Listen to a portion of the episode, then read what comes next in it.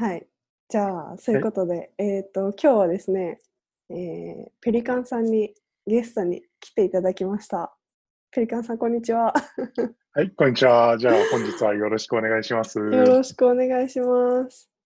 えっ、と、どっから紹介したらいいんですかね。ペリカンさんは今、ロンドンで研究をしてる博士課程の方ですね。あはい、そうです。えっと、今僕はそのうんキングスカレッジロンドンというところのメディア文化研究科というところで、去年の1月から博士課程を始めました。で、その前は一応その、その今回そのホストやっていただいている葛島さんと同じ、その東大の駒場の、駒場の大学院と学部を卒業して、今、ロイギリスでの留学が始まったところです。よろしくお願いします。よろしくお願いします。1月からだったんですね。なんか、普通そうなんですよね10月とかですよね、うんイギリス学期スタートって。そうなんですね。基本はそうなんですけれど、そのうちの大学の、特にうちの学科って、いわゆるその社会人から就職する人も、就職っていうか進学する人も多くて、そういう方の場合結構その、それぞれ人それぞれ事情があるので、好きな時から始めたいっていう需要が大きくて、うちの大学だとそうですね、1月、4月、7月、10月のどっから始めてもいいよっていう形をとっています。ああ、なるほど、なるほど。それでなんですね。一応、なんか何年間のプログラムなんですか？一応その3年での卒業を念頭に置いてるんですけれど、その基本、大抵の人はその白論の書き上げにもう1年かかる、いわゆるライティングアップというステージに入って4年で書き上げて学位を取るっていうのが一般的ですね。うーん、なるほど、なるほど。じゃあ、まだ3年か2年か3年ぐらいはロンドンに住めそうな。そうですね、その予定です。いやー、いいな。いや、なんか私、ロンドンへの憧れが結構ずっとあって、あの、学部の留学が、そう、一緒なん、うんあ、てか学部が、はいでん？学部留学で私が留はい学してたイギリスのウォーリックっていう大学にはい修士で行かれてたんですよね。あ、はい、そうです。そうです。うんうんちょっと先ほど紹介から漏れてしまったんですけれど、そううん僕、イギリスで修士課程も終えていて、うんそのはい、そこではやっぱりその葛島さんと同じウォーリック大学っていうところで、その学位を取ってます。ね、それって考えると結構だいぶなんかだいぶ似たような路線を行ってきて拍手でパーンってなんか違う方に行きましたけど、そういや、本当、本当そうですね。だから、ねその過去のバックナンバーでのその社会科学的な考え方と人文的な考え方みたいな対比が以前のゲストでなさっていた時も、そのやっぱりその僕もどちらかというと、葛島さんに近い考え方だなっていうのは聞いてて感じましたね。あそうなんですね。ちょっとその辺もなんか聞きたいんですけどそのうん、あの、まあ、研究の分野の名前というかでなんか文化政策っていうふうに呼んで合ってますか、あ、はい、間違いない。一応文化政策学っていう学問分野として文化政策を見ていくっていうのが、そのうん。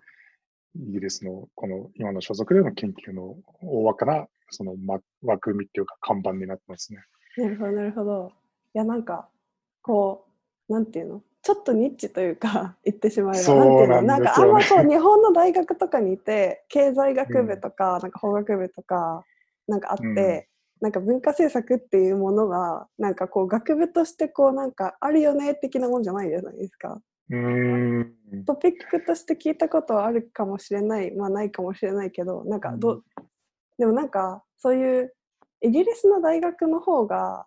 なんかこう、となんかがなんていうんだろうディシプリン分けが細かいっていうのかな。なんかあ結構トピはい。ック、トピックごとにうん。あるのがなんか多いようなイメージなんですけど、なんか位置位置づけ的にというか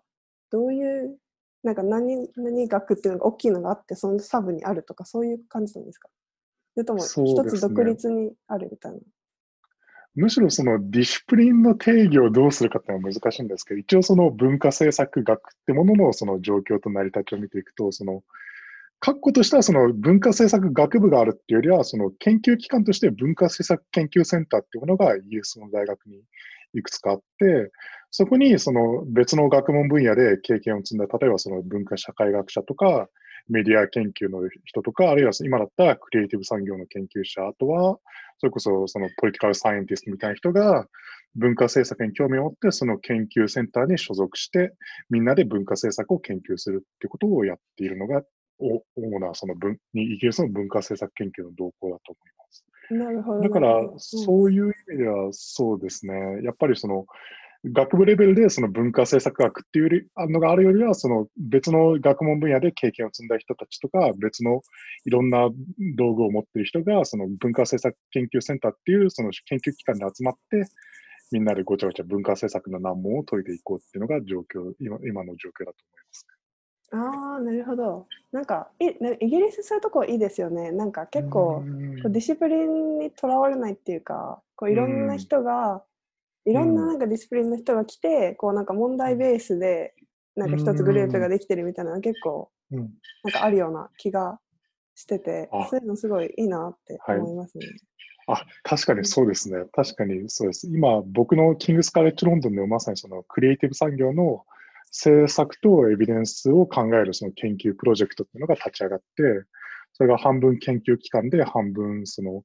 大型予算のプロジェクトみたいな感じで、やっぱりそういう問題ベースとか関心ベースでいろんな人が集まって数年間一緒に仕事をするみたいな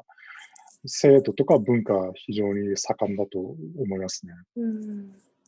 手島さんはどうなんですか、はいはい、ちなみに。え、うちですか？今いる大学。はい、と、その、いわゆる学部的な看板とか。一応まあ、看板はポリティカルサイエンスで、うん、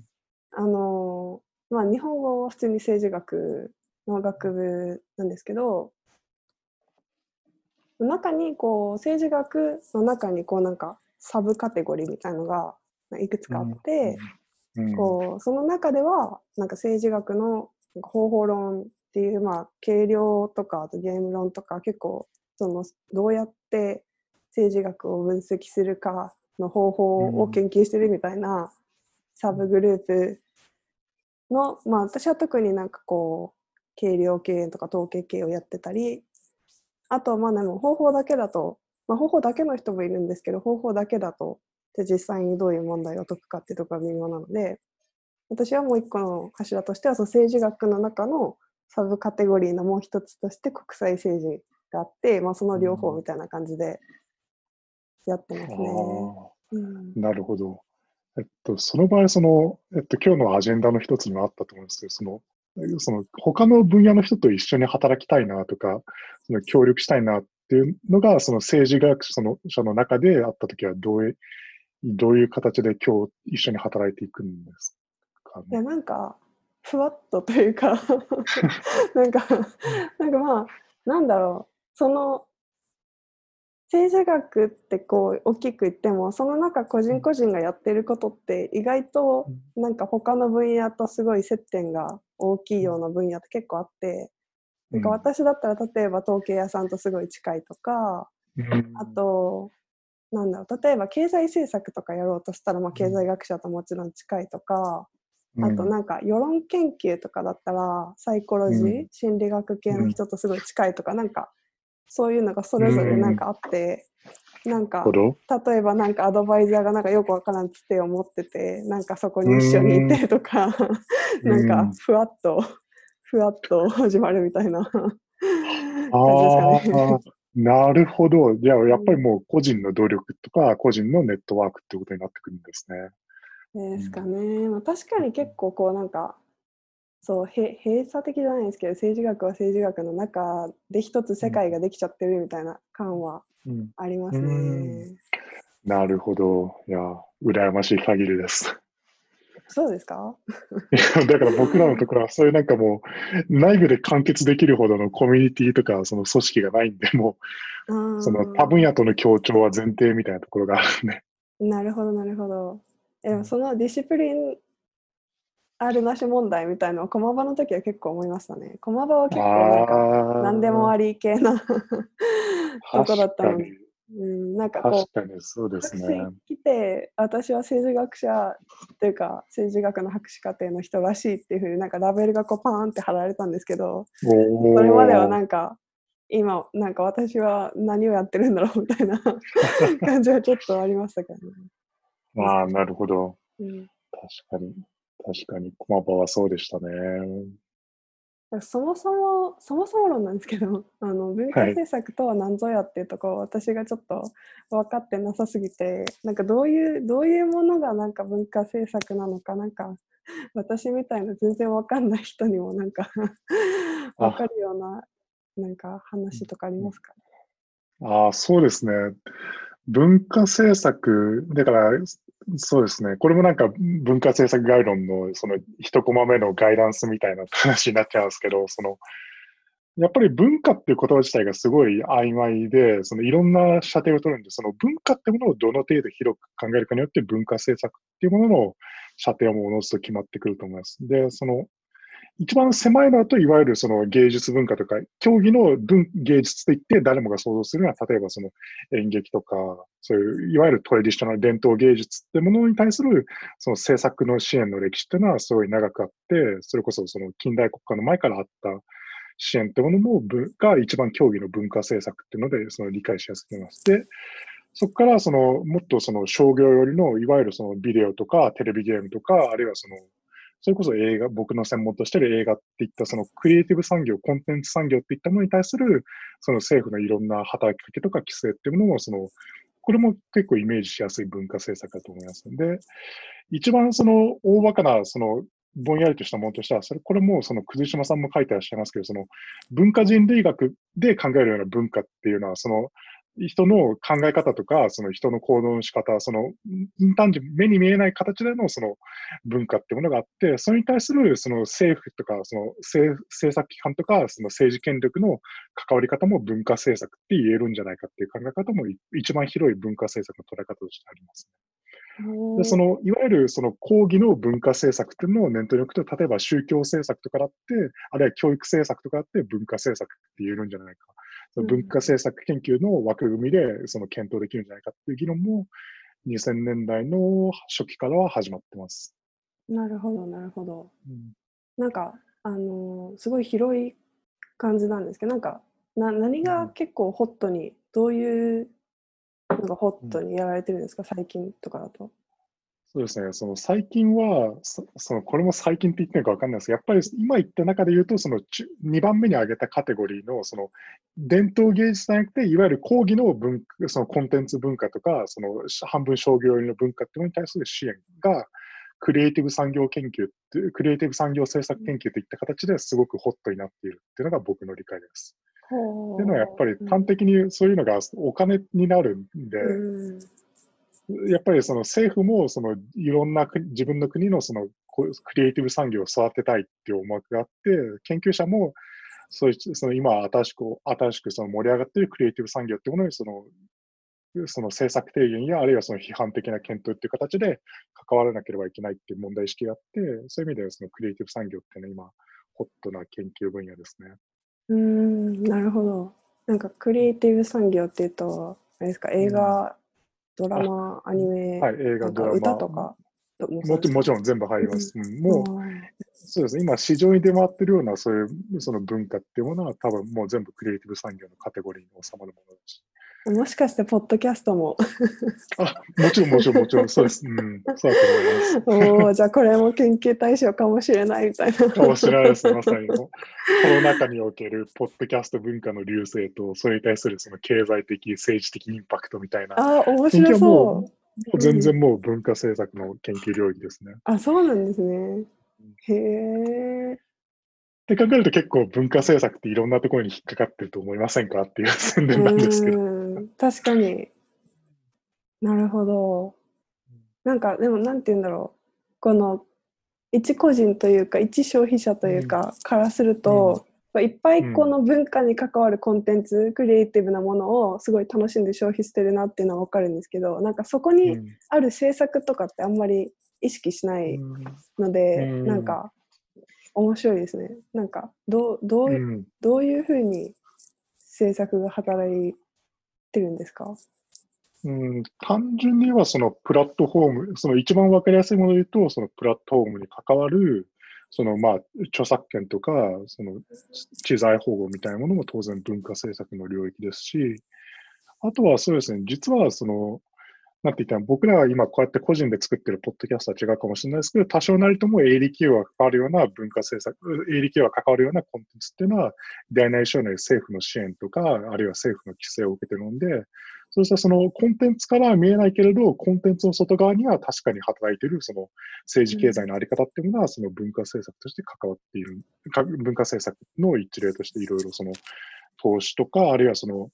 直接政府が投資しなくても、例えばその融資、融資がしやすくなるようなその枠組みを作って、そのこの枠で申請すれば、その民間の銀行も積極的に融資しますよっていうスキームを作るのも文化政策の一例です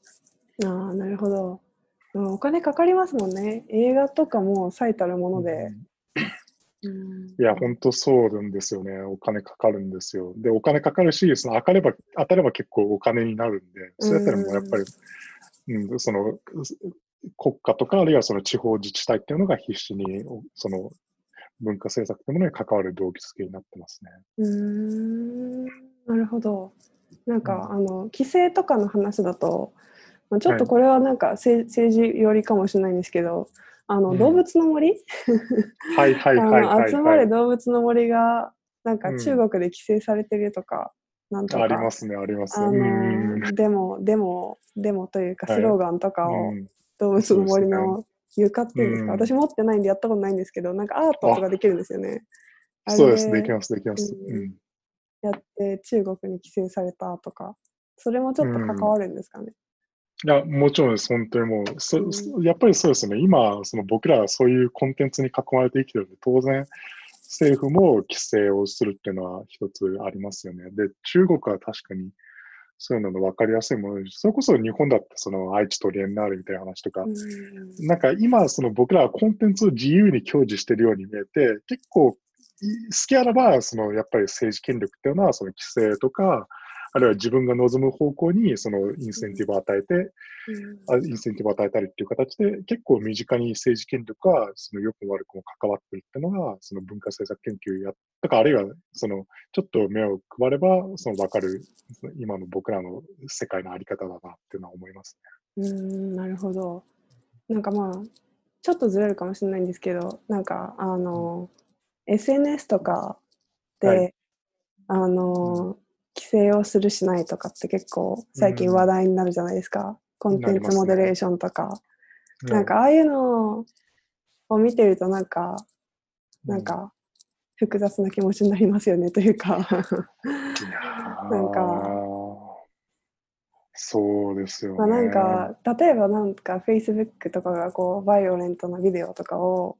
Facebook やってないのかな、Twitter こうやってるのかな。なんかこうセンシティブだから見せないようにしますとかあのあるじゃないですか。とか、うん、あの YouTube がこれは良くないコンテンツだから削除しますみたいな。なんか、うん、まあなんかやる、ね、いろいろ問題はあってまずまあ、やるべき多少はやるべきだよなと思いつつでもどこまでやるのっていう問題と、うん、あとなんかこのなんか最近問題になってるのはそのコンテンツモデレーションをこう手で削除してる人とかがいるわけじゃないですかね。裏で見て、はいはいはい、あの人たちの労働環境が劣悪だうんぬんとかいろいろありますよね。そうなんですよね。結構それもなかなか古くて新しい問題でその、うん、僕が僕はそのイギリスの映画の研究やってるんですけどそれこそイギリス映画に関しては1910年代からもう映画の検閲っていうのがあって、まさにそれこそその映画のそのビデオ、映画のビデオじゃね フィルムを持ってきて、それをちまちま見て、じゃあ自分たちでどの程度規制しなくちゃいけないかとか、そのこのシーンカットみたいなのをまさに個人がちまちまやってきたわけで、だからそういう意味ではその今やってるそのコンテンツモデレーション、そのコンテンツ管理みたいなものは当然、そうですね、他の形を変えて続いてきたっていうのが一つありつつ、その一方でやっぱりその今の状況がすごい明らかにしてる問題っていうのは、やっぱり言うて僕らはそういうなんか YouTube とかそういうプラットフォームに乗っかんなくちゃいけないのが状況としてあります。うん、その僕らもやっぱりそのまさにこの放送もそういう広いろんな人に広く聞いてもらおうと思って、やっぱりポッドキャストっていうそのプラットフォームに乗っかるのは合理的だし、多分必要なことで、で、例えばそうですね、その今、授業とかも YouTube にコンテンツ上げたりしてますけれど、その僕の妹とか父親が研究してたのが、その例えばその医療医学部のその授業動画を上げようとしたら、そのなんかグロすぎてそのカットされちゃって放送できなくなったみたいな話もだったがったけど、やっぱりそういうプラットフォーム側がダメって言っちゃったら、その必要な授業に必要なそのその医学上重要なコンテンツだっても載せられないみたいなで、かといって、じゃあ対面で授業をしようと思えばできるかっていうと、そうでもないっていう状況は、やっぱり、そうですね、その規制の問題が今、すごいアクチュアルで、その僕がさっき挙げたような1910年代のものとは、やっぱりその深刻さが当然違うなっていうのは感じるところですね。へいや、でもなんか、そんな昔にも、まあ、まあなんか、ね、言われてみれば、そりゃ、そりゃそうだよな、とか思うんですけど、うん、なんか、新しい問題かなと思ってたら、意外とそうでもないんですね、って思って。いやありがとうございます。それがまさにその僕の白論のテーマで、その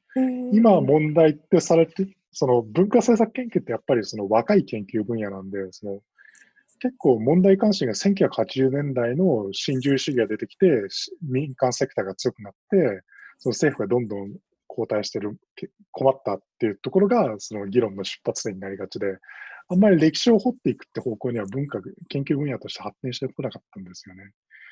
で、それに対して僕は白論で、その今そういうホットってされてる問題は、その遡っていけば、まずその歴史上見つかるし、そうした歴史上の発見を踏まえると、相対化したり、その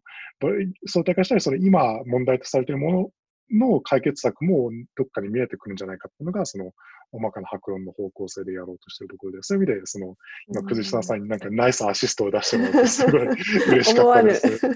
本当に。はい あそうなんですね。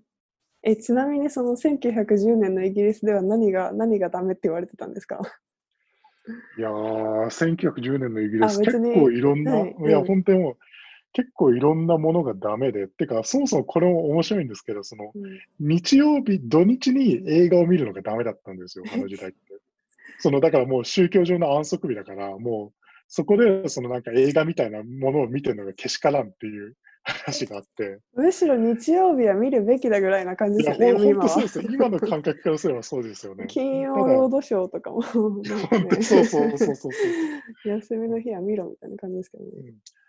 でのそのなんか教育団体とか宗教団体が圧力かけて映画、それに対して映画産業はいやいや、そう映画っていうのはその単にそういうなんかくだらない娯楽じゃなくて芸術的なとかあるいはその教育的な価値があるから日曜日の放送させてくださいよっていう交渉を始めて、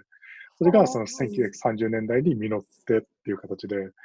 その、すみません、ちょっとなんか元の質問が飛んじゃったんですけど、だから結構その、今当たり前とされているものも、そのがっつり規制の対象で、それを、その、いわゆるその、いろんなその市民社会のアクターと、その、営利企業っていうのが交渉して、で、政府もそれに仲介して、その今のか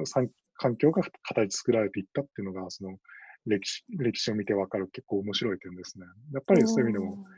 ラディカルに今の視点とか、今当たり前と思ってるものを相対化してくるのが、やっぱり歴史を掘っていく醍醐味かなって思います。はあ、なるほど。え、すごい面白いです。そうなんだ。ありがとうございます。なんか、こうじゃあ例えばなんだろう。なんか今は深夜枠でしか放送できないようななんか番組とかも、もしかしたらなんか何十年後には普通に夜7時からゴールデンタイムでテレビでやってるとかそういうこともあるかもみたいな感じにこう思えてきますよね。うんあるかもしれないですね。うん。逆にその今当たり前に享受してるものがすごいその何十年後かに不届きだっつって、それこそ深夜にとか、その年齢制限の形が変わっていくかもしれないですよね。ああ、確かに、うん。なるほど。なんか、そうですよね。なんか、すごい、今は、なんだろう、その歴史的にどういう位置にいるのかとか全然わかんないですけど、なんかちょっと、なんかオーバーウェルミングというか、なんか、うん、YouTube もあり、Twitter でもなんか動画が毎日流れ、Facebook も流れ、でなんかネットフリックスもあり、Hulu もあり、なんか、なんかある意味、いっぱいあって、いっぱいオプションがあってハッピーなのかもしれないけど、なんか、ちょっとありすぎるような感じもするし。そうですよね、本当に。うんうん、へえ。なるほど。うんいやどうなっていくんでしょうね、本当。それこそ僕はちょっとなんか妄想してるのは、その、ソーシャルディスタンスがもう一般化したら、それこそなんか、だその見知らん人同士が密接にいる描写とかなんか不謹慎つって規制されて、過去の映画が、そういうところもちょっとなんか中が入るみたいな未来もあり得るっちゃあり得るわけで。いや、ないと思うけど。いや、でもなんか最近 YouTube とか見てると、この動画は、なんか緊急事態宣言が出る前に、うん、あの録画されたものです、絶対なんかテロップとか入ってて、なんか、そうですよね。してるんだみたいな。うん。でもだからやっぱり、うん、見る側もやっぱちょっとなんか、おっとか思っちゃいますね。なんかそうですよね、うん、本当に。い今が転換点で、そう、将来どうなってるかわかんないし、昔は全然違ったんだよって、ね、やっぱり思うところですね。ああ、なるほど。そうやって妄想するのは楽しいですよね。なんかこの、この今後どうなるんだろうみたいな。うん、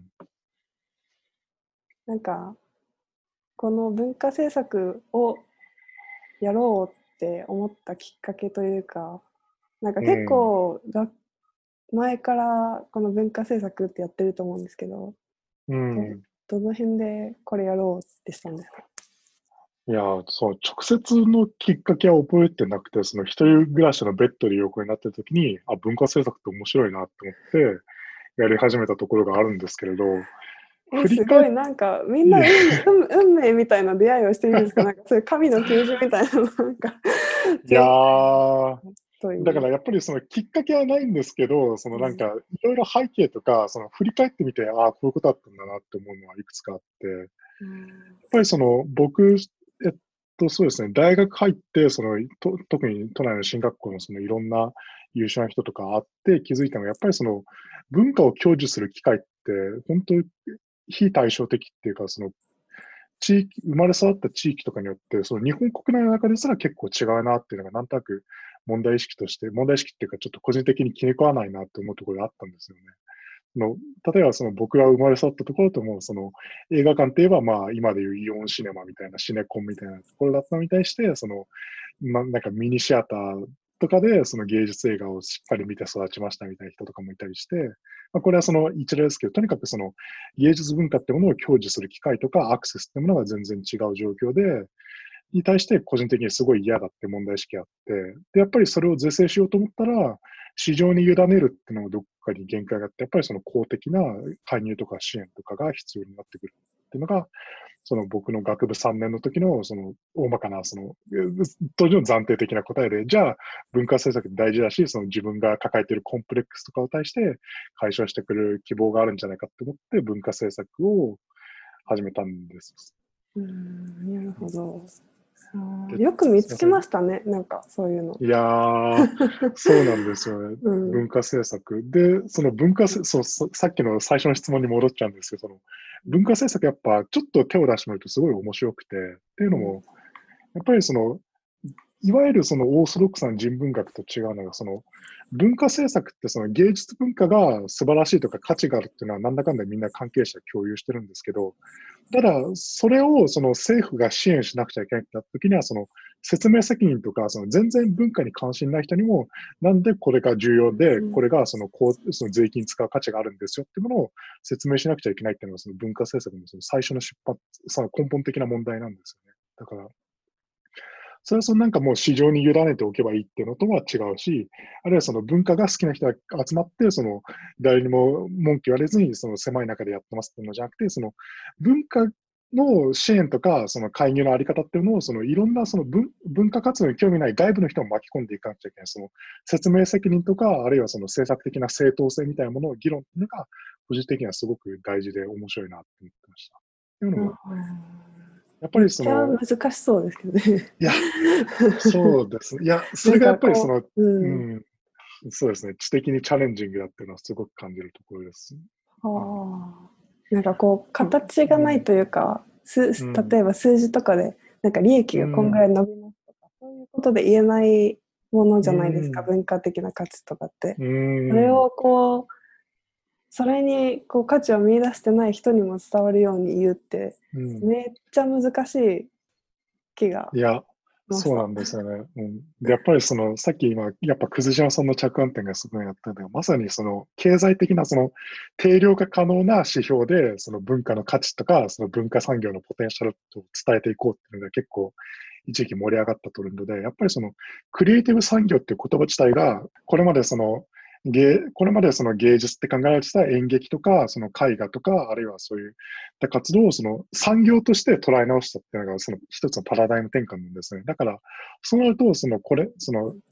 まさに経済的な指標とかを使って芸術文化の価値を伝えたりできるんで、やっぱりそれ一つその全然芸術文化に関心がない人に、その、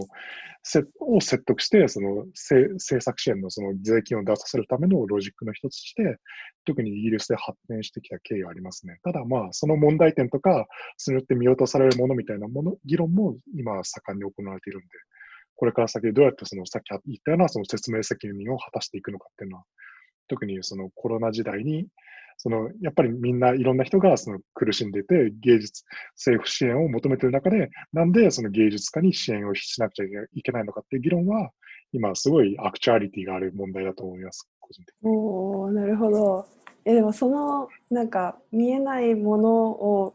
こう経済的なりなんなり軽量化可能なうん、数字で出すみたいなところは結構なんか私がやってるとこと近いようなこともあってなんか政治学の概念とか、うん。なんだろう。政治学者が知りたいことって基本的に目に見えないものなので なんかどれぐらい民主的かとか人権がどれぐらい上がったかとかなんかうん。そういうのは基本的に見えないので、うん。それをなんかこう統計屋さんとかうん。がこう頑張って目に見えるようないろんなアサンプションを置いてなんかいろいろこねくり回して いろいろ見えるような形にするっていうのは役目の一つな気がしてるのでなんかちょっとなんかあシンパシーみたいな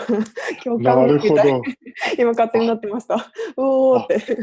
あ確かに、確かにそれはそうですね。なんか文化政策の問題として僕は捉えてましたけど、確かにそう考えるとそういうアカウンタビリティをその定量化して答えを出すっていうのは本当にもう政治学一般で特に久島さんがやってる定量系の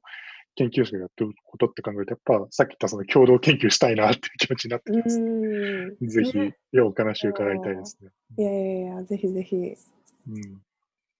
あで、すみません。ちょっともう、ちょっと文化政策の話とかする機会はもう他にないと思うんで、最後に一点だけその、あ、どうぞそどうぞの。そのうその文化政策との出会いシリーズでいうと、やっぱりその僕がその文化政策研究やろうと思ったのは、そのケンブリッジ大学出版から出てた、その、えっと、これ日本語訳も出たかな、とにかく The Economics of Culture Policy っていうその文化政策の経済学みたいなテキストがちょっと前に、ちょっと前っていうか、数年前、結構前に出たんですよ。で、それ読んでやっぱりその文化ってその当然定量化できないとか、その経済的な枠組みには馴染まないって思ってたものを政策で介入して、しかもその政策介入の成果とかはをを分析する経済的な枠組みを設けようっていう本で、だからその文化、政策、経済っていうのがいろなんかいオーバーラップしたすごい面白い研究だったんですよね。だで、それもやっぱりオーストラリアの経済学者が出した本で、やっぱりそういうなんか、これまでその重なると思ってなかったカカテゴリーとか、その物差しってものを、その文化政策っていう分野に当てはめてみるっていう研究がすごいチャレンジングだし、知的に刺激を受けたっていうのが、やっぱり僕が文化政策の研究を始めた大きなきっかけの一つですね。すいません。長くなっちゃって。なるほど。いえいえ。じゃあその本はぜひ、あの、このエピソードのメモのとこに貼っときますね。ありがとうございます。はいこれで目おすすめで、これで目指して 入信してください。そうそうそうんう。なるほど。うんうりがとうんいやー、まあ、なんか、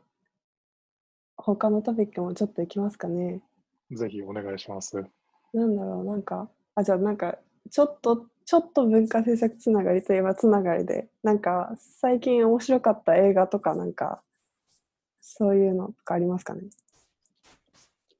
最近面白かった映画、それもネットフリックスになるんですけど、そのベネディクト・カンバーバッチが出てる、そのうん、ブレグジットの舞台裏みたいな映画があって、へえ、ふんふん。なんてやつちょっと今日本語タイトルが出てこないです。ただ、アンシビル・ウォーみたいな感じで、そのうんうんだから、その民意に見えたものも結構、その裏,、ま、裏を見ると、その政治キャンペーンとか、そこでのそのちょっとしたメディアの嘘みたいなものがあってできたものだから、その別に市民的な意思決そのみ市民社会的な意思決定とは程遠いものだったよみたいな問題提起をしてる。それはフィクションの、いわゆるその、based on true story ってやつですね。そのなんか、その技術に基づくドラマですみたいな感じなんですけれど。うーん、アマゾンプライムでありそうですね、アメリカでそうですね。うん。ぜちょっと見てみます、後で。ひぜひ。うん個人的にやっぱりそういうなんか、その事実にもと、実話に基づいたちょっとした問題提起みたいな映画が、その、例えばそのロックダウン直前に見て面白かったのは、あの、その FOX ニュースのそのセクハラスキャンダルを上げた映画、あのボンシェルとかでしたっけ、その、えーとかもやっぱりその、うん娯楽性を担保しつつ、なおかつその社会に対する問題提起も兼ねているっていうのは、そのなんか、こういうとなんか僕はすごいつまんない人間みたいですけど、そういうのが やっぱりなんか面白いなって思いいやいや、面白いと思いますよ。なんか最近、ネットフリックスとか結構そういうの多くないですか？ドキュメンタリーっぽいじゃないですけど、うんなんかそうですよね。うん。ドキュメンタリーなんだけど、なんかこう真面目すぎないっていうか、なんかおコンテンツとして面白いドキュメンタリーみたいなの、ネットフリックスが結構あるなとか思ってて。うん、うんそうですね。多分意識的、意識的にやっぱそういう方向に舵を切ってるなと思います。ただうん、その、さっきの問題引きつけると、やっぱりそのネットフリックスみたいなプラットフォーマーがすごい強くなって、そういったプラットフォームがやっぱこういう方向がいいよねって決めち、そのやっぱその社会的に物を申す系がいいよねって方向に決めちゃうと、なんだかそのおすすめ作品とか、その新作もそういうのばっかりになっちゃって、やっぱりその文化の多様性っていうのが、そういうなんかプラットフォーマーによって侵害されているんじゃない、その大資本によって侵害されているんじゃないかみたいな議論も当然成り立つし、やっぱそれも文化政策とか文化経済の問題提起でありますね。だから、そういう意味でやっぱりその、くず島さんが面白かったものとして挙げた映像系に手を出すのとか、やっぱりそういうなんか、社会、特に社会に物申してる、てか、す物申してるかもしれないけど、それが全部に出てるわけでもない、みたいな作品がちゃんとあるっていうのは大事なことだなと思いますね。うんなるほど。うんそう、この映像系には手を出すのは、これアニメなんですけど、一応放送は NHK ですよね、これ。あ、そうでしたね。はい。そうそう。で、めっちゃ良くて、めっちゃ良くて、泣いたんですよ、私これ見て。うんこれ泣く、泣くアニメじゃないだろうなって思いながら、なんか泣いてて、えなんかこう、ななんだろう、なんかちょっと、あの、研究つらいっていう感じの時期に見てたんですよ。それで、なんか、いや、でもなんか、頑張ろうってなりました、見て。ああ、なるほど。なんかこう、研究はなんかうんこう、この、その映像系には手を出すのは、あの、こう高校生でしたっけ、あれは。が、多分、うん。そうがの女の子3人組がこうアニメを作る話なんですよね。うんでまあうんなんかそのアニメをいろいろ逆境もありながらいやでも作るんだってうんやっていく感じで、まあなんかアニメとはクリエイティブうんでも研究はクリエイティブというあんまり言えないような気もするんですけどそのアニメとかそういうものに比べるとなんかでもうんなんて言うんだろうなんか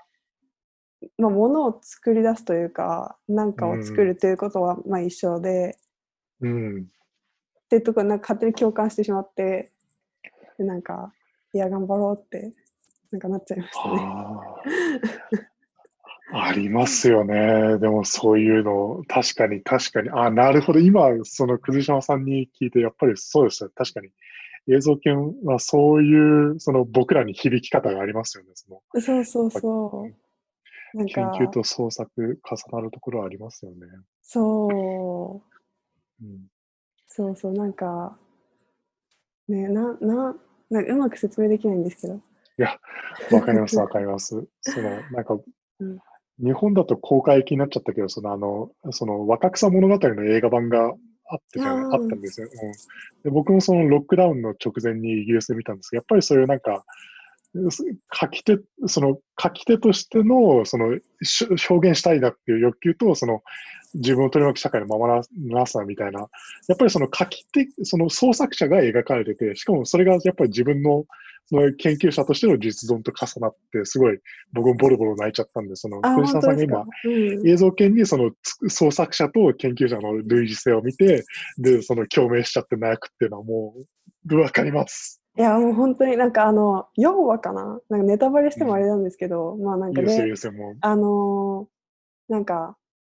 最初にそのなんかお金をファンファンドというかまあその時は学校なんで、生徒会からお金をもらうためにこうなんか一本映像作品を作ってでそれうん。をでもなんか、あのーそのまあ予算委員会みたいなところに持ってくんですけどなんか文句言われて、こうなんかその映しちゃダメだみたいなことを最初言われるんですけどなんかそれに対してそのまあ主人公の女の子がなんですか半泣きっていうか目めっちゃうるうるになりながら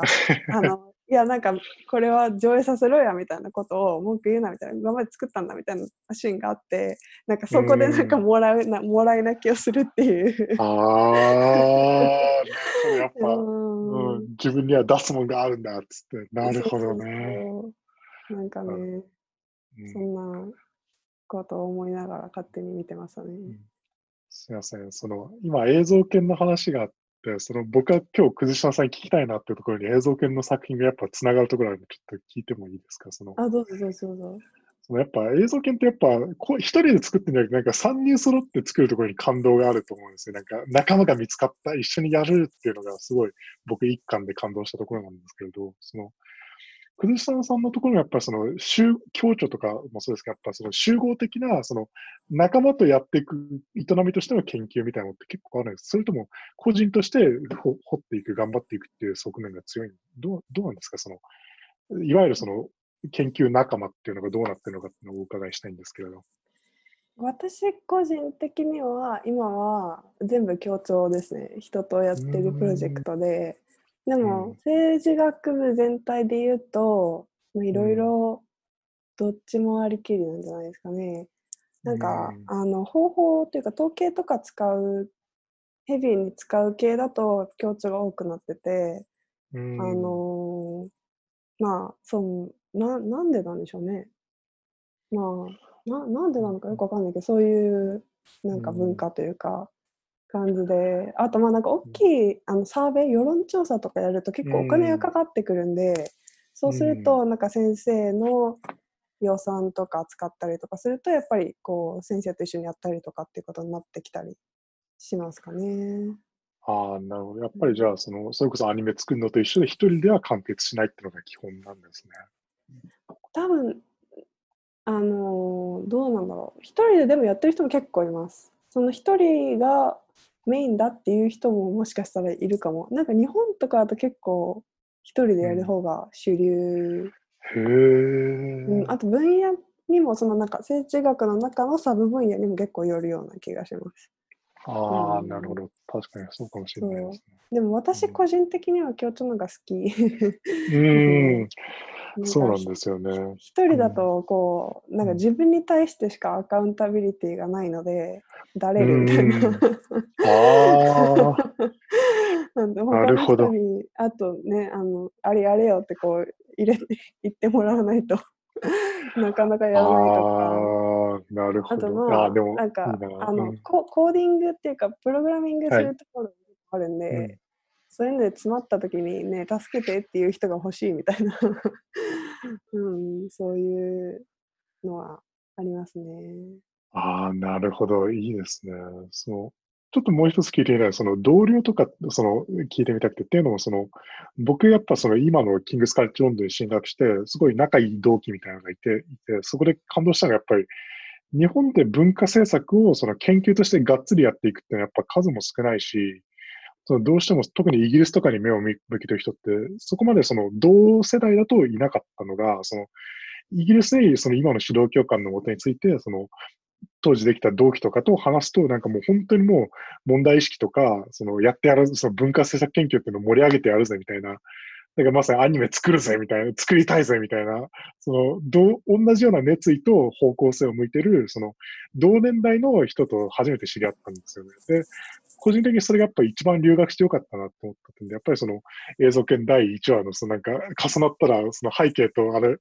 いろいろキャラデザ重ねたらアニメになるっていう、その、で俺もなんかその二人、その自分たちが持ち寄った議論とか持ち込んだ、あ、なんかこれ重ねたらすごい面白いことできんじゃないっていうのその、で、俺たち同じことやりたいよなっていうワクワク感がすごい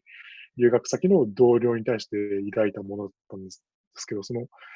栗沢さんの今いらっしゃるようなコミュニティとかって、やっぱりそういうなんか横で一緒にやっていくぜ、なんか、なんなら同じ方向向いてるぜみたいな人とかも結構いたりするんですか？いやいますいます。ういっぱい。まあ、いっぱいではないのかな。なんか、いや あのーこの方法論屋さんというか統計屋さんは結構政治学全体の中だとマイノリティなので、うん。まあそのいっぱいいるかって言われたらいっぱいはいないかもしれないんですけどでもやっぱり、なんだろうなんか同じようなことを考えてるなというかなんかおしゃべりしててなんかこういうデータあるんだけどさとかえでもこれは？とかこれはどうなの？とかあともうなんか日常会話的になんか、えそれは因果じゃないよねとか。なんかツッコミをされたりとか。なんかそういう楽しい、うん、なんかはなんか日常会話なのか雑談なのか研究の話なのかみたいなそういうなんかグレーなラインをしてるのすごい楽しいので、うん、私は。なんかそれができるのはいいですね。いやー、それは確かになんか聞いてるだけでワクワクしてきますね。なんかもう。うん、うん、もう靴下さんも映像研の世界にいらっしゃるわけじゃないですか。いやー、えー、なんかそう思うともうなんか泣けちゃいますね、また。そう、うん、なんかでもそういうモモーメントとかって結構博識ってよかったなって思うところですかね。うん、なんかこれやりたいなってなんとなく喋ったら、うん、おじゃあやろうぜみたいな感じになって、うん、なんかそこから研究立ち上がっちゃったりとかするのは結構なんかこう映像系の重なるモーメントじゃないですけど、うん、おおみたいな確かになりますね。確かに。ああ、そうですね。うん。うん素晴らしい。どうですか？協調とかってやるんですか？その協調分野によってはありますね。やっぱりその、やっぱりそのさっき話したように文化政策研究ってその分野横断的な側面が強いんで、その地理学者と社会学者が組んで、そのその文化的な再開発計画を見ましたみたいな研究とか、あるいはその政治学者がその政策分析のそのアドボカシーコアリションというか、まあ何でもいいですけど、理論を持ち込んで、そのやっぱりその定量とか統計に馴染みがある人が、その文化統計を持ってきて研究したりやっぱ、教授文化は結構盛んだ、盛んだし、それをせざるを得ないような研究テーマと、やっぱりその研究者のコミュニティ、分野のばらつきっていうのがあると思います。うん、ペリカンさんは協調で今やってるプロジェクトとかはあるんですか？いやー、それまだやってなくて、ただ、まだやってない。やっぱりその僕今、白論に専念した後、僕の研究テーマってその歴史研究だからその文書読んで自分でコリコリ書くような結構オーソドックスな手法でやってるんで、まずはその白論の単調論文にして数本出すっていうのが僕の一番の優先課題で、ただ一方でその協調で将来やりたいなと思ってるのが、その僕、白論でイギリスのこと書いてるんですけれど、日本のことも書きたいなと思ってて、そのとやっぱ、日本のその演劇とかに土地勘があるその文化社会学者の方と組んで、やる、その強調を出したいなっていうのは考えてます。あとは、単純にその資料を集めてもらう RA、リサーチアシスタントを雇ったりみたいなことも考えています。だから、その強調のあり方として、その方法論的な強調なんですけど、その地域とか文化に馴染みがある人と、そういうのに馴染みはないけど、その分析の枠組みを持っている人が組むっていうパターンも一つありますね。うんなるほど、なるほど。そうですね、その分析やれる人と地域っていうか、その、なんていうの、問題に関心が、てか問題についてよく知ってるみたいなのは結構よくある組み方ですね。政治学の方でも。なんかサーベイあの世論調査とかはなんかあの生きにくい国っていうかアフリカとかでやろうってすると、こうアフリカに詳しい人とあと世論調査に詳しい人とかで組んでやるとか結構ありますね。ああなるほどなるほどやっぱりそういうの近いものがありますね。うん、そうですね。うん、うんうん。そういう時に結構摩擦とか生じたりしないんですか？なんかその、まさにその文化政策の話に近いですけど、なんか定量に落とし込もうとすると、その地域研究者から、いや、それじゃ捉えきれてないよって反発があったりとか、なんか。いやまあ、あの、まあ、それ協調でやってるところは組んでるっていう時点で、それはね、多分妥協した人たちがやってるんだと思いますけど、まあ、分野的にはありますよ。なんか、この定性と定量のちょっと、なんか、喧嘩喧嘩 じゃないですけど なんかちょっと理解し合えないところってなのね。うんそうですよね。政治学って大きな枠組みを共有しててもなおそれがあるっていうのはやっぱりそうです。ね難しいですよね、ね、そこを乗り越えるのは。なんか特にあの法律系とかに行くと結構あるみたいで、うん、あの法律とかあのその司法関係の政治を、うん、あのこう軽量的にやろうっていうグループと、うん、いやいやいや、法律とはそんな軽量的には捉えられないみたいな結構まあ法学者とかは結構そっちの人が多くてでなんかコラボしたいけどいまいちコラボできないとかなんかこう、うん。価値を分かってもらえないみたいなのはあへるみたいですね。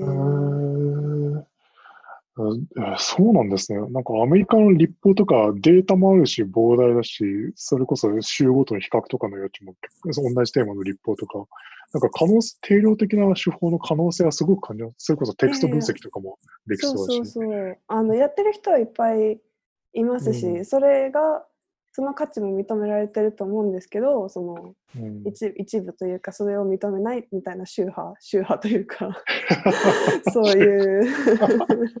いろんな宗教がまあある感じです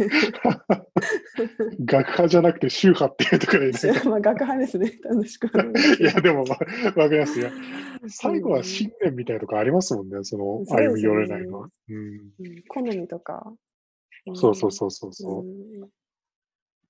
まあそういうのはどこでも結構どうしようもない問題としてありますよね。うん、いや、本当そうですよね。うんなかなか。うん。やっぱり今日、そのお話を伺って収穫になったのが、その文化政策に抱えている問題っていうのが結構政治学全般にも当てはま当てはまるっていうか、むしろそっちでより大規模な形で展開されてるんだなっていうのが一つ個人的な収穫ですね。そのうん、お互いどうしましょうねっていう。いやー。いやでもなんか私は文化政策 is 何みたいなところから始まってたんで 結構いいろんなところにあるんだなって。なんかうん。日常的に見るものの見方がそういうものがあるんだなっていうのことを知ることでちょっと変わりますよね。なんかああ、こそう言っていただけると。うそうネットフリックスとか普通になんかうん。普通に見てたのがなんか、あこのプラットフォームはこういう方針で動いてるから最近こういう風になっててだから私はこういうのを消費してるのかなみたいな。なんかちょっうんとそういうのを考えれるようになるような、うん。あ、うんありがとうございます。気が言っていただけると。うん。うん。その、なんて言ったら、その、僕、文化政策研究、そうですね、今の点はすごい大事で、やっぱり、文化政策研究ってもともとカルチャラルスタディーズから派生してできたところがあって、やっぱりそういうのって、その、いわゆるその政府が関わってるってだけじゃなくて、もっと抽象的なその、その政権力みたいな感じでのその権力ってものを捉える視点が強くて、やっぱりそのネットフリックスがその政府の介入受けないで自由に作ったように見えるコンテンツも、実はその時々の価値観とかを反映していて、それがその見る人をその明示的にせよ、暗示的にせよ縛ってるし、行動に影響を与えてるみたいな、そういった、なんて言ったらいいんでしょうね。やっぱりその、でもうより目に見えない形の政治とか政権力ってものを念頭に置いて文化政策の話をする人とかも結構います。うんもうなんか自分で選んでると思ってもなんか選ばされてる感はありますよねなんか、うん、そうですよね。ううんんおすすめが出てきた通りにはいはいって いろんなものを見てるので、うん、まさにまさに。うん。で、そういうのに対する問題提起っていうのも、うん、やっぱり、それはその権力とその私たちの関係性ではないとか、あるいは逆にそういうなんか受動的に消費してるだけに見えて、実はその主体性を発揮してて、その単にそのなんかそのコンテンツを注入されてるだけじゃなくて、その自分なりにな形で咀嚼してるよね。だから、うん。そういう主体性ってものをそのなんか甘く見ちゃダメだし、なんか、なんか物言わぬ観客みたいな感じで、その、卑下したりとか、その、下に見たりっていうのも、その、今の文化のあり方を損なってるんじゃないかみたいな議論も当然あるし、やっぱ議論の方向性はいろいろありえますなるほどなんかこうぼーっとアニメとか映画とか見てる時間がもうちょっね。と、もうちょっと濃くなるような気がします。ああ、ありがとうございます。やっぱ、くずしゃさんなんか司会うまいですね。え 本当ですか？き気持ちよく話させてもらってないし、えなんか、綺麗にまとめられて、なんか、えー すいませんなんか適当に言いたいこと言っていやいるやだけいやいやなんですこの、このシリーズは多分栄えますよ。あ本当ですか？いやもう栄えてほしいな。うん いやーうんありがとうございます、本当に。いやーなるほど。うん、なんかじゃあアカデミックじゃない話しますか？ぜひぜひ。あちょっとこれ話したい聞きたいなんですけどあの最近買ってよかったものシリーズなんか他のポッドキャスト聞いててこれやっててあこれやりたいなと思って真似っこなんですけど、うん いや、僕は最近買ってよかったね。まず今、その収録につけてる AirPods Pro が、やっぱ、そうなんか屋内暮らしだし、そのなんかたまに散歩とかランニング行くときくらいしか使わないけど、まあ、いるかなって思ってたんですけど、やっぱり使ってみると、今のそのテレワークの環境だからこそ、これすごい便利ですし、あとは、その僕、本当にネスプレッソの回し物じゃないんですけど、ネスプレッソマシンは僕の人生を変えましたね。なんかツイッターでよく書いてますよね、そうそう、本当にもう。いや、もう、だから、ねえ、エスプレッソに200円、300円払ってた自分にはもう戻れないですね、あれを使ってしまうと。今までは外で買ってたんですか？外で買ってました、基本的に。やっぱり、なんかさっき外のよりも美味しいですか、難しい問題だな、そう。うんやっぱ外のコーヒーってその喫茶店の椅子とか、なんかそういうなんかあの、程よくガヤガヤして作業がはかどるみたいな、場所代込みの値段だと思うんですよね。で、だからやっぱりそういうのが使えない状況だと、そのトータルではその家で作る、あのなんかネスプレッソカプセルガチャンガーピーみたいなコーヒーの方が断然コスパがいいし、味も遜色ないなって思います、ね、なるほど。なるほど。ね、なんかうちもあのオフィスというか、あの、うん、オフィスがある建物にはあるんですけど、ネスプレッソ。なんか私が なんか使い方を最初間違えて、なんか、はいはいはい、壊しそうになってから、なんかこう、怖くて使ってないんですよね。ちょっとロックダウン開けたら再チャレンジします。ぜひぜひぜひ、わかります、わかります。うんそうなんですよね。エスプレッソマシン結構めんどくさいです。その僕が初めて手を出したのも、その恋人のお父さんが興味あるっていうから、その贈り物で送ったんですけど、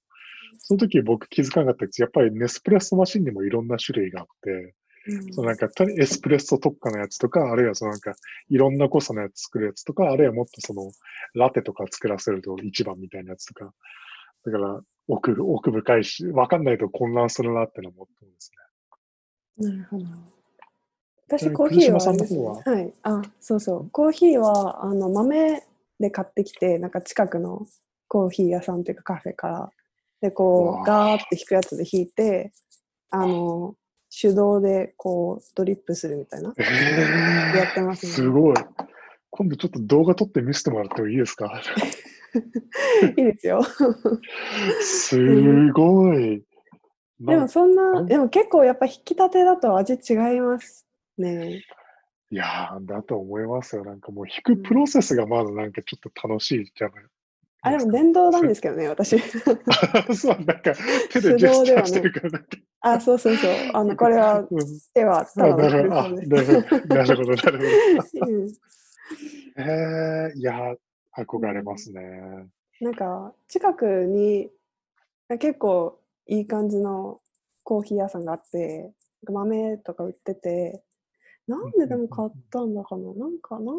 なんか誰か友達がなんか豆を引き始めて、じゃあ私もみたいな感じで引き始めたんですけど、へいいですね、やっぱり。うん、なるほど。いや、僕もそれが理想だということは分かっていて、憧れはあるんですよね、やっぱり。ぜひぜひ。なんか、あと、でも電動の引くだけだったらそんな高くないですし、あと、なんかすごい買ってよかったのが、なんかあの、なんていうの？あのし空気を入れない缶みたいなこう密閉できる缶みたいななんかこう梅干しとかつけるのに使えそうななんか瓶みたいな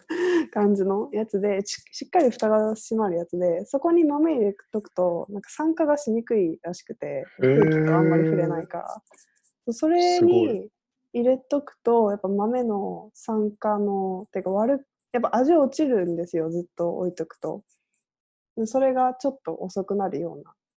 気がしますね。あ、それはすごいいいですね。へえ。いや、なんか本当何度も言うんですけど、僕ネスプレッソの回し物じゃないっていうで聞いてほしいんですけれど。はい、個人的に結構自分が物草で、なんか面倒くさがりなんですよね。だから、そのネスプレッソって本当にもうカプセル作ってガチャってやったらもう、あら、ろくに洗うこともないみたいな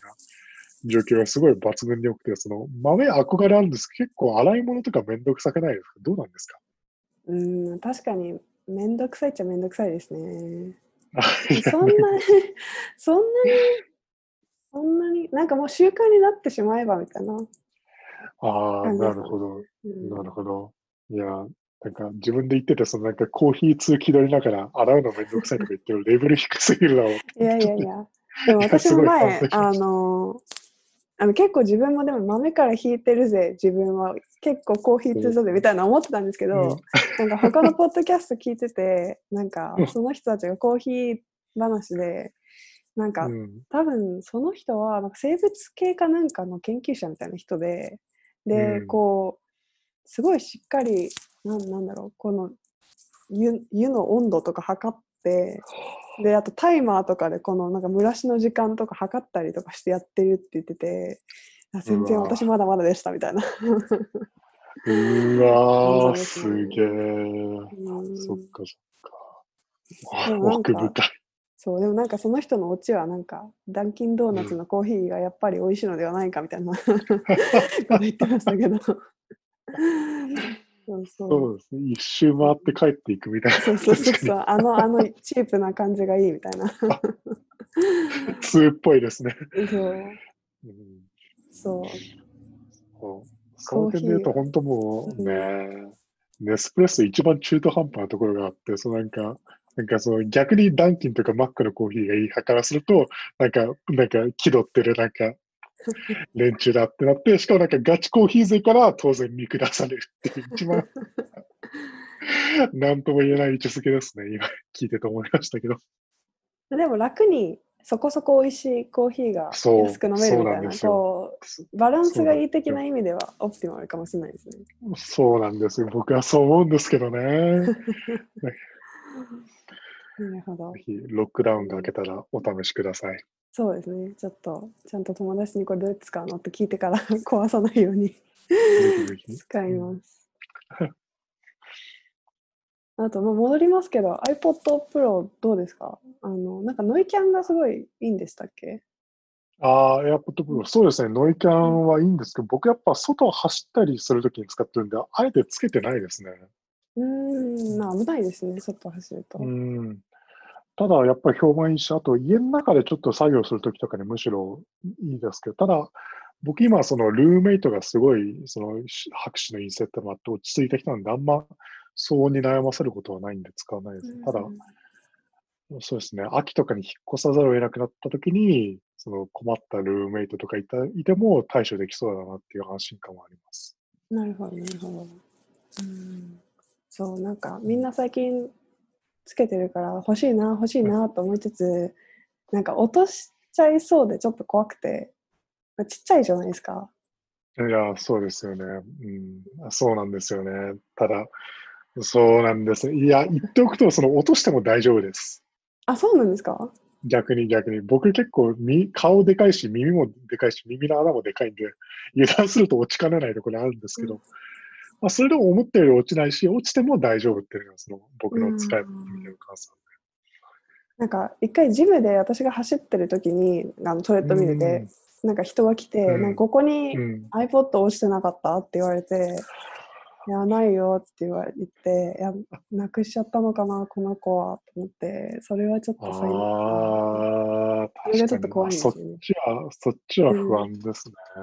うん確かに、うん。僕の家族なんかも今は僕はそうやって得意に吹聴してるけど、どうせお前夏までになくすよみたいな感じで言われてる。その その危険性は常にありますね。うん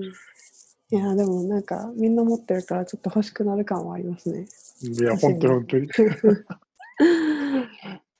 最近、こう iPhone、そう、iPhone SE を買ったんですけど、おどうです、どうです？うんい。や、でもちょっとあの、イヤホンジャックがないんですね、最近の iPhone って。ああ、そうですね。そう、私、これのあの iPhone SE 初代から iPhone SE の2代目に乗り換えたんですよ。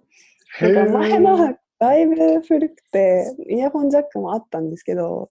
うんこれはなくて、あないのか確かて。ああ、確かにもう時代そうなっちゃいましたね。どうです ?SE の使い心地。いや、いいですよ、全然。いや、もう、てか、前のやつがもう、ボロボロで、あのー、5分ぐらいしか充電が持たないみたいな 感じで使ってたので、まず、あの、バッテリーライフが正常で良いっていうのは、まあ、一つ。ああ、なるほど。うんあ、あとあの、最近の iPhone 結構大きいじゃないですか。あの、うん10そうですね10 11とかは。うん。でも私、手があんま大きくないので、あの大きいの持つと、なんか重いし、こう、ちょっと辛いみたいなところがあっ確て、それはうあんまないん。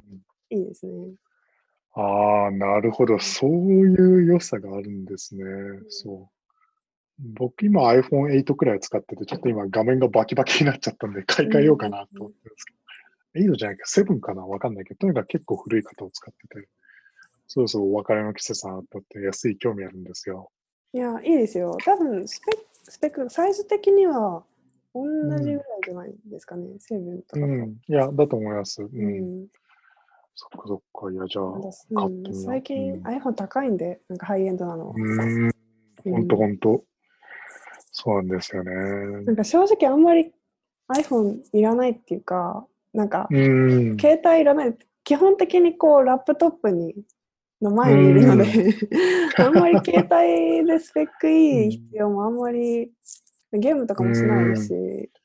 確かに、確かに、うんそれ言われてしまうと本当そうですよね。ううん。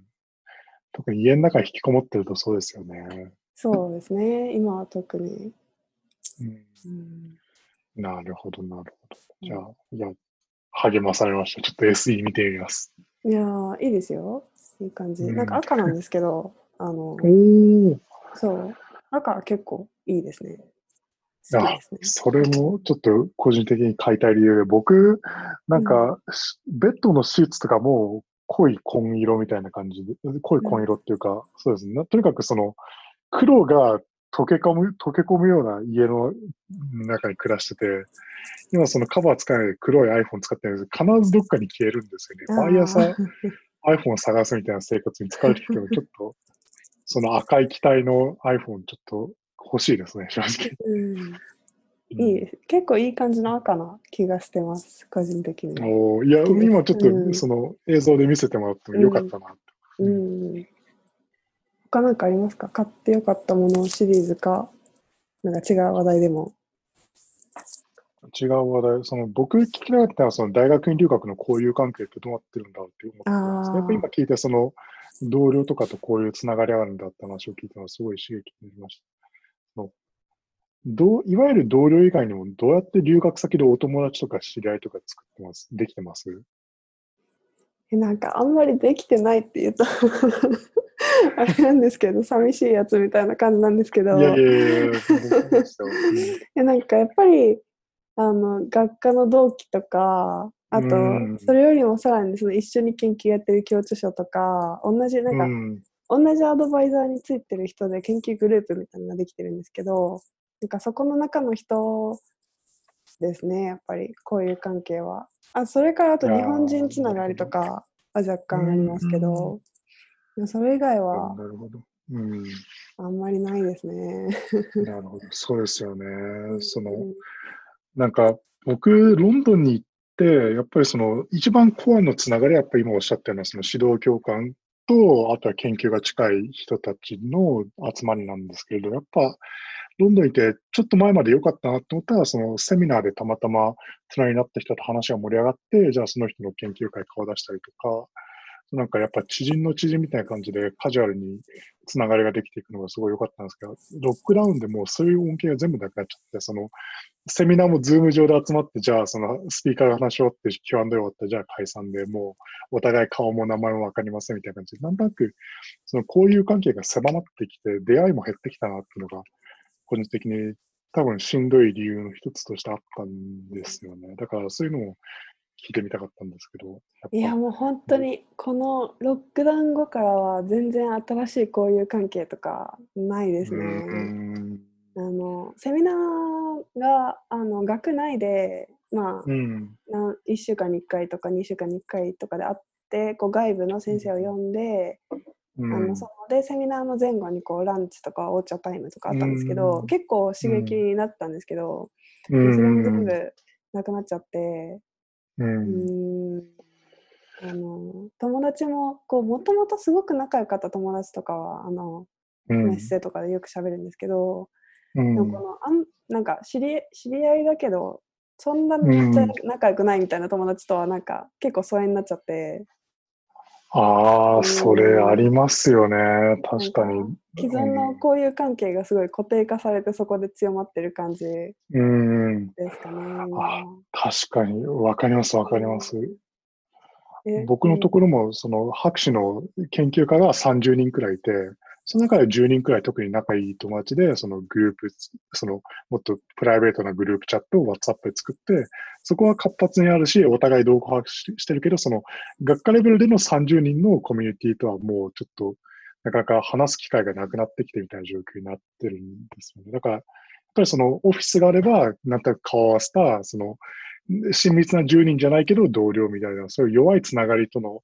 の人とのやりとりっていうのはどんどん減ってきて、それが寂しいなっていうのは感じますね。そうですね、本当に。なんかこう、ちょっとすれ違うみたいな。で、はいみたいな、うんそういうのがうねん、、そうそうそう。うん、ないですよね。そうなんですよね。うん、だからまあ、ーその延長でってやっぱ今日昔つながりがあったクリシャンさんにこうやってよ呼んでもらえて、なんとなくそのなんか休校を温めるみたいな機会をいただけたのはすごい個人的な気分が明るくなります。ありがとう。いやー、嬉しい。ありがとうございます、こちらこそ。うんいえいえうん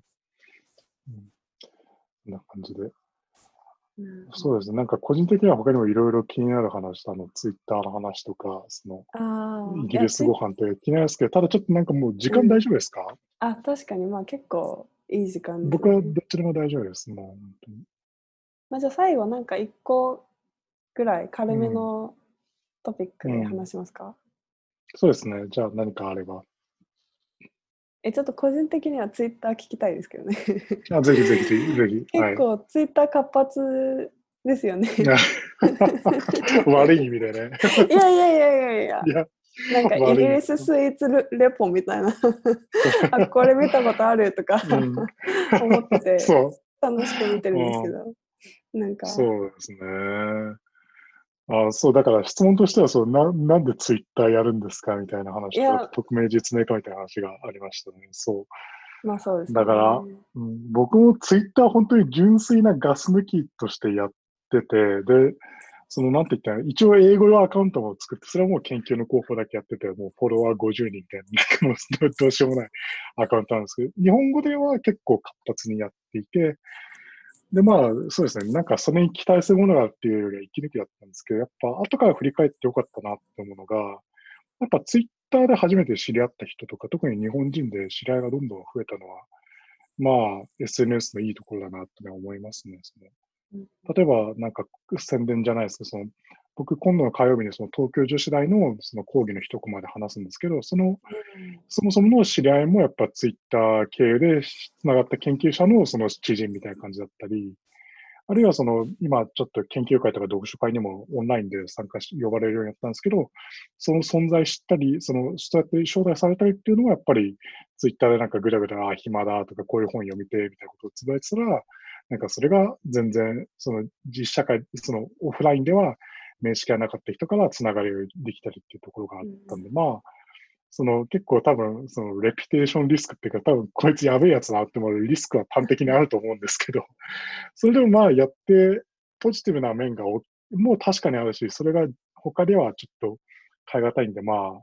なんとなくツイッターとつかず離れずみたいな付き合いは続いてますね。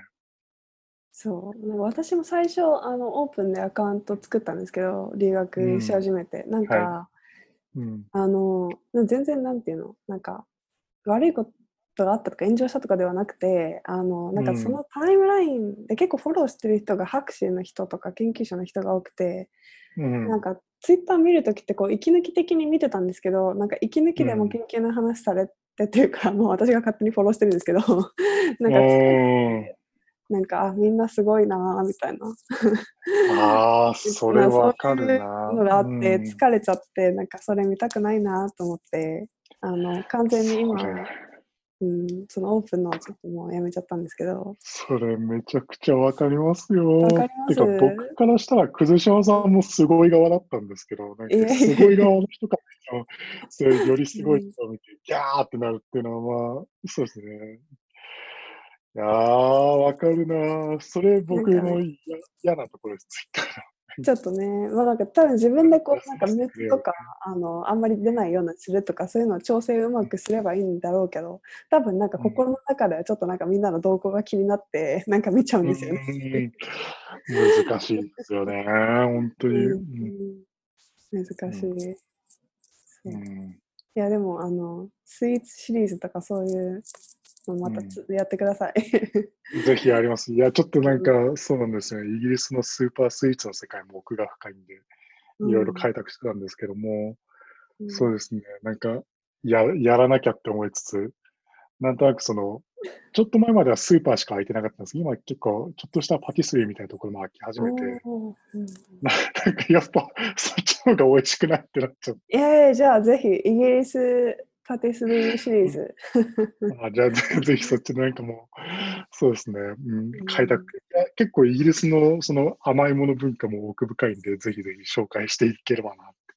て思いますね。いやそう、イギリスはね、こう、ご飯が美味しくないことで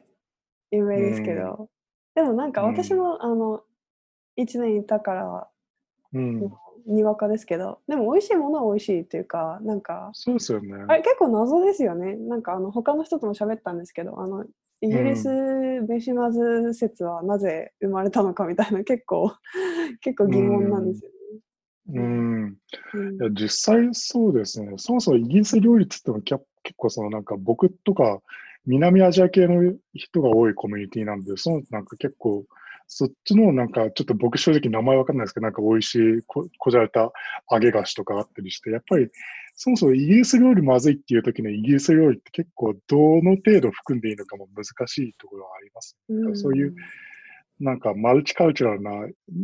食文化としてあるイギリスの食文化をそのイギリス飯混ずってる多分それは端的に間違ってるし、うん、そうですね。え、これもしかして文化政策的な問いですか？いやいや、もうそう全然もう食文化ってのはもちろん文化政策の問いになるし、それも、う。ん、お面白いですね。確かにそれは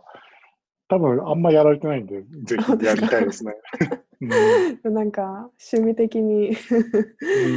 やりたいですね。うん、やりたいです。さすが。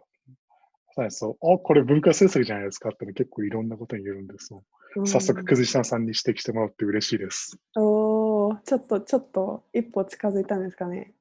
なんか、いや、分かる人に。よようこそ。ぜひごゆっくりお過ごしください。